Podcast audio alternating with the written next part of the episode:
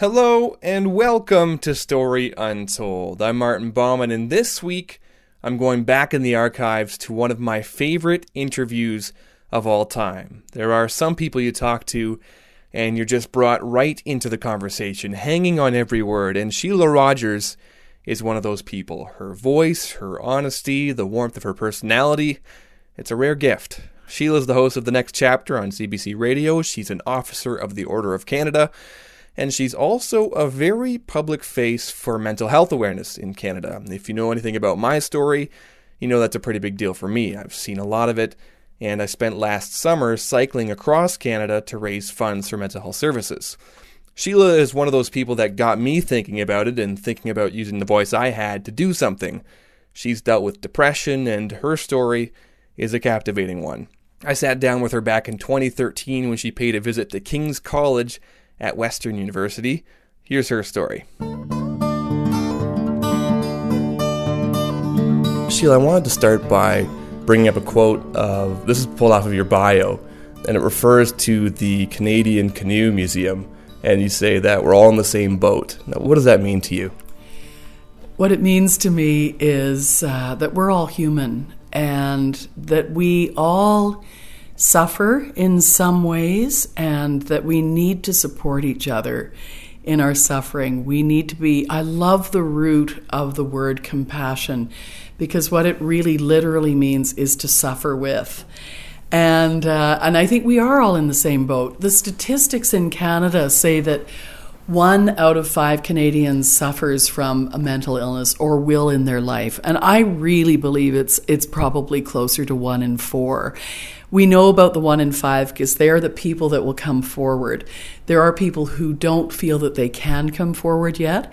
So, being in the same boat means that we've got to get in the boat and help the person that is dealing with that person.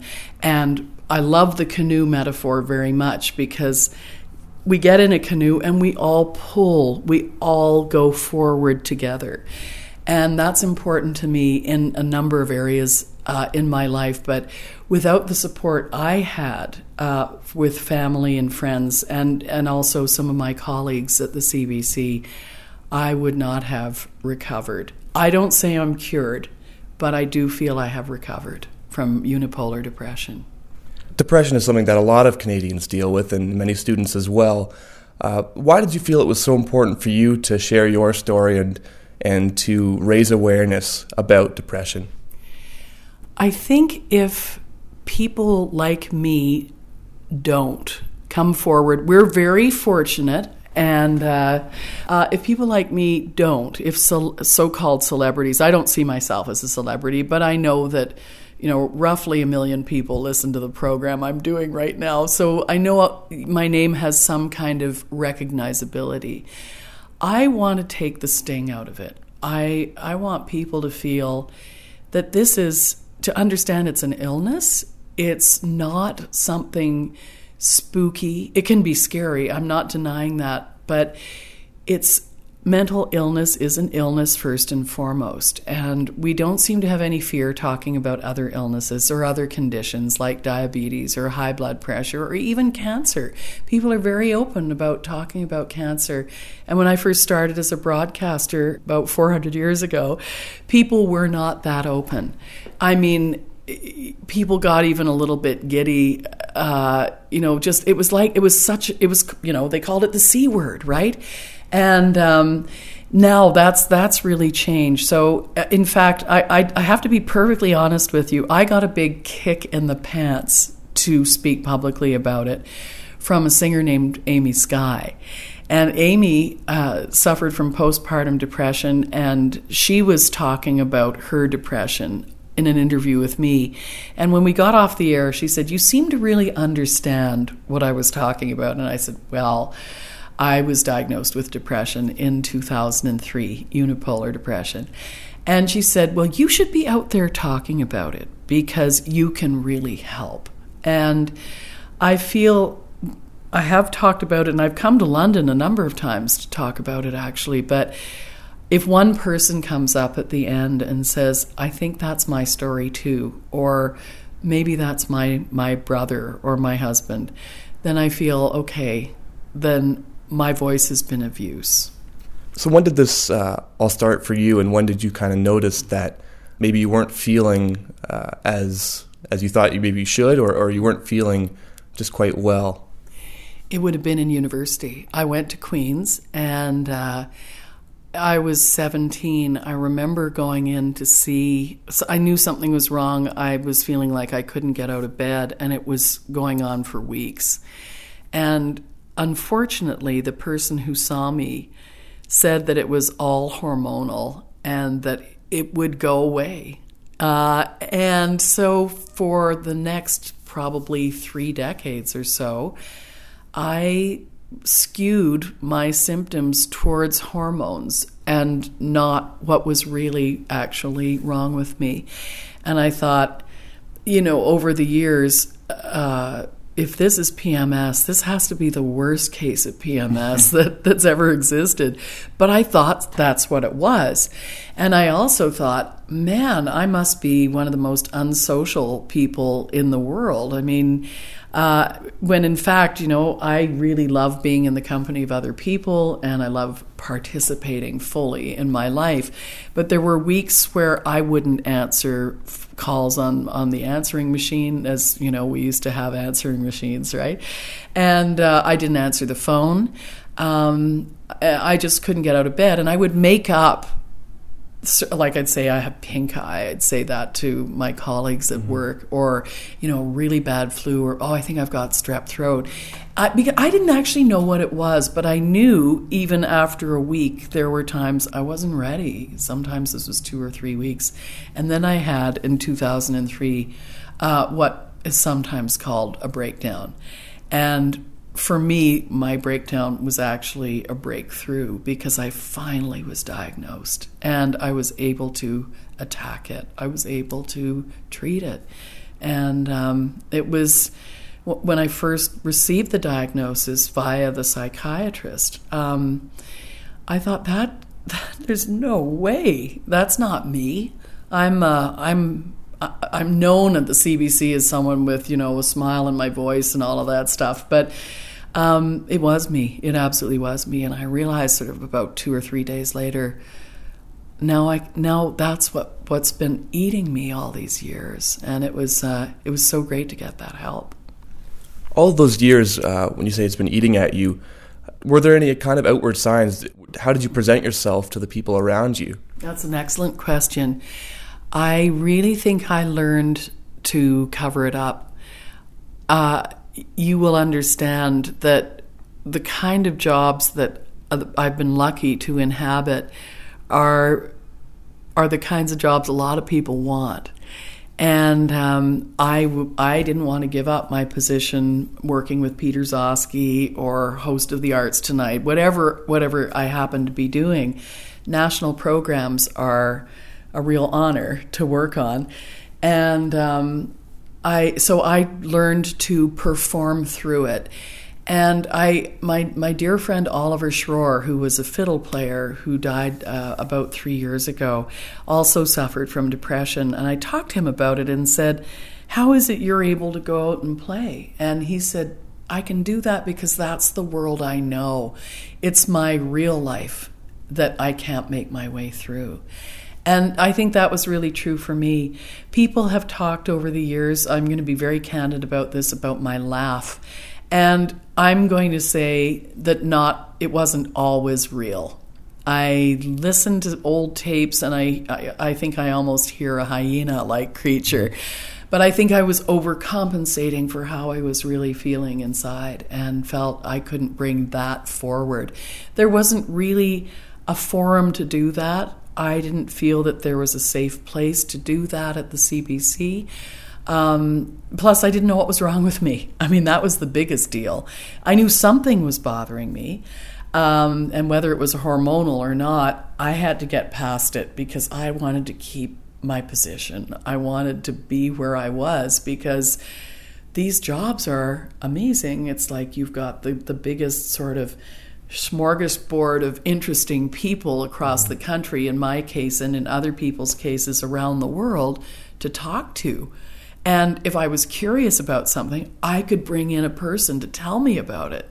So I, I think the way I presented myself was falsely. I created a persona, and it was like putting on a uniform to go to work. And then I get home and I couldn't talk, or I would be really just sort of empty with the people I loved, my family. And, um, and that really did go on and off for years. I remember a friend of mine, and I, I actually just saw her last night saying I used to do a disappearing act and uh, that I would just, just disappear into myself even if I were in a room. And uh, but at work, I would really, really force myself to be somebody else, uh, not the person that was suffering from this. And uh, most of it was uh, I just wanted to preserve what I had. You mentioned the word unipolar a couple times. Uh, I'm just curious as to what that uh, if you could give a, an easy enough to understand definition of, of unipolar depression. Yeah, it's well, I'll say this, it's different for everybody, but it's it's not exactly the opposite of bipolar disorder where you have very big manic highs and very very low periods. Unipolar would say there's only one pole and it's the south pole. It's the low pole. Um, I talked to Margaret Trudeau, not to drop a name, but you know, I know her through mental health circles. She once said to me, I feel badly for you because you can't enjoy the big highs. And I said, That's not true. When I'm well, I really enjoy the highs of life. But in her case, um, it would mean perhaps singing a song to the Venezuelan president. Or, you know, uh, in, in my case, I just want to enjoy my life. I think the unipolar or major depressive episode, as it's called, is you're in this hole and you can't get out of it. Um, and there isn't that sort of, uh, it's not even an opposite end. People with bipolar disorder fear the highs as much as the lows. They're they're equally as uh, nerve wracking, you know, um, and sometimes soul destroying. So I can tell you what it's like to be in one of these depressive episodes, uh, and the biggest word I have is emptiness. Nothing matters. It's a void. It's like this big, huge desert of nothing. And that's despairing. That is, I when I had this breakdown, I lost my voice. I couldn't even talk. I squawked. Um, I remember being curled up almost literally for weeks on the bathroom floor, just in like a fetal position, um, losing any interest in caring for myself. And you can think of the implications of that um, whether it was showering or brushing my teeth or anything, I didn't want to participate. It didn't matter. Nothing mattered. And um, what got me out of it was uh, someone who really cared about me, my husband. And he made sure that I got help. He took me to my doctor when this thing just took over my life. And um, and I, I I'd had a diagnosis, and everything's been very different since. Tell me about that breakthrough and, and when things started to change for you. It wasn't immediate, uh, that's for sure. I went on a number of medications until I found the one that worked for me. I mean, that's a journey in itself. But once I had the specific medication that really helped, I felt something lift. And I was able to go about my life again. Um, but the biggest thing that has helped me is talking about it. I went to see, and now I'm a very, very fortunate person because the CBC has a has a good health plan, and I was able to see a psychologist two or three times a week to try to work this through, and it, that was supported almost hundred percent. I realize that is not everybody's story, and especially if you're a student, you you may not necessarily have a health plan, but um, I mean you don't probably. But um, I was very very lucky, and taking a look at my life and being able to kind of reframe my narrative helped me enormously, and to this day, um, I have people I will call when I, I feel it coming on, and I have a physical sensation of shutting down.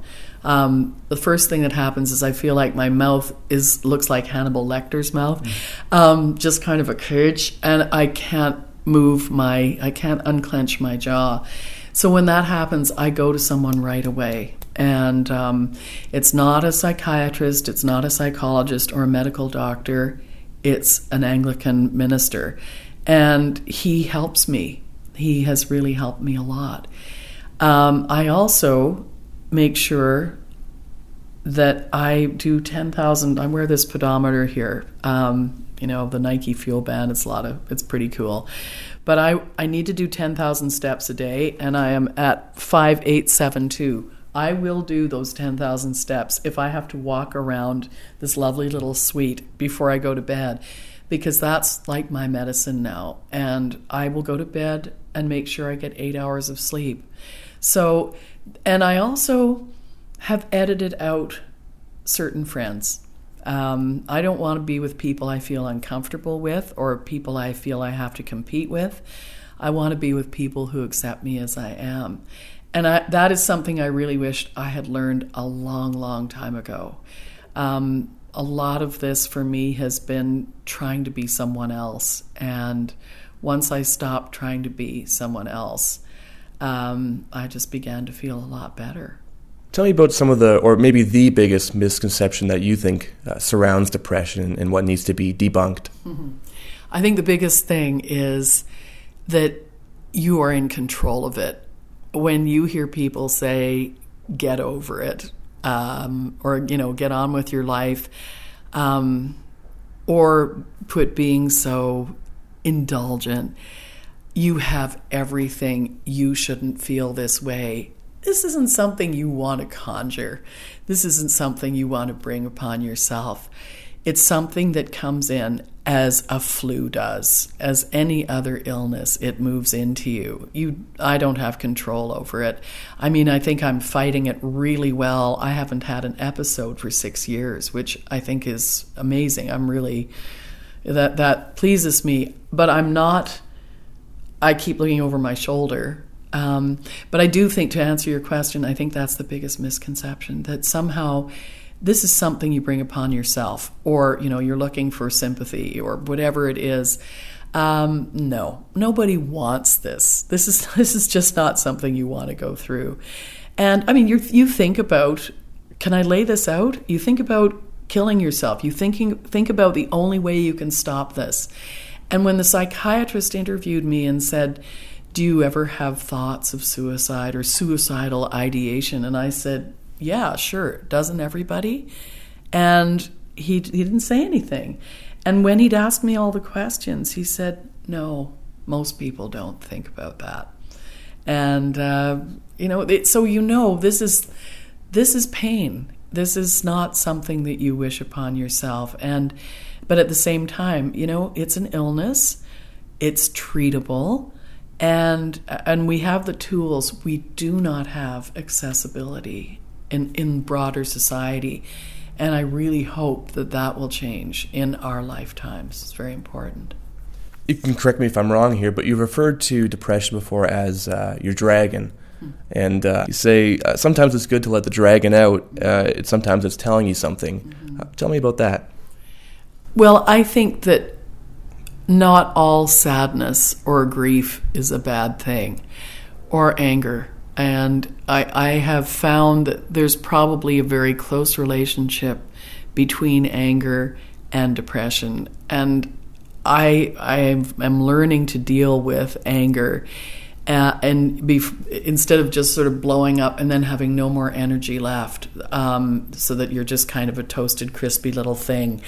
Uh, I don't do that anymore, and I I really do believe in the power of choosing responses to things, and uh, and but I do feel you know yes, the dragon can represent a lot of different things, and sometimes there's there is power in that anger or there is sadness you have to go through that you can't. I'll use the example of my father dying um, five and a half years ago. I was just starting up a new program, the next chapter. And I didn't grieve. He he died September 12th. The program started September 28th. I had to get that first program done. I had to do the interviews. And I postponed my own grief um, to, to his death and over his death. And of course, you know, middle of November, I just collapsed. So letting it out is important. Understanding that you know we we judge these emotions. We think, oh, sadness is bad. It's you know it's a negative thing. Grief is is a negative thing. They aren't. They aren't negative things. Even anger can be very energy giving. You know, um, or or there are ways that you can work with it. Go for a run. Um, go for a swim. Work it out in a different way than just exploding. Um, but I do think it is important to not stuff it back in all the time, and that's that's something I'm really trying to work with now. You mentioned earlier that there is hope for depression. There is, uh, you know, it, it, can be treated. Um, how have you experienced that in your own life and, and found joys in, in things uh, since then? Mm. Um, that's a great question. And well, the very first thing is that there is help. And without I and as I say, this is I know I've I am the story that everyone should ha- should inhabit. Uh, it's kind of a fairy tale, sadly, because there are so many delays built into the system. But finding joy again, I remember the first time I thought, I'm happy. I, and it was just wow, you know, I realized I felt happiness. It wasn't just a kind of, yeah, I'm going through my life and I'm going through the motions. I actually felt a joy about being alive and about being able to read this book or hang out with my husband or walk my dog. Nothing really big. Nothing really big. It actually is the little things I think that add up to joy, at least in my life. Um, and I've I've also been I've been in the company of some wonderful, wonderful people. And I met uh, an Aboriginal elder named William Commanda a couple of years before he died. He's an Algonquin elder.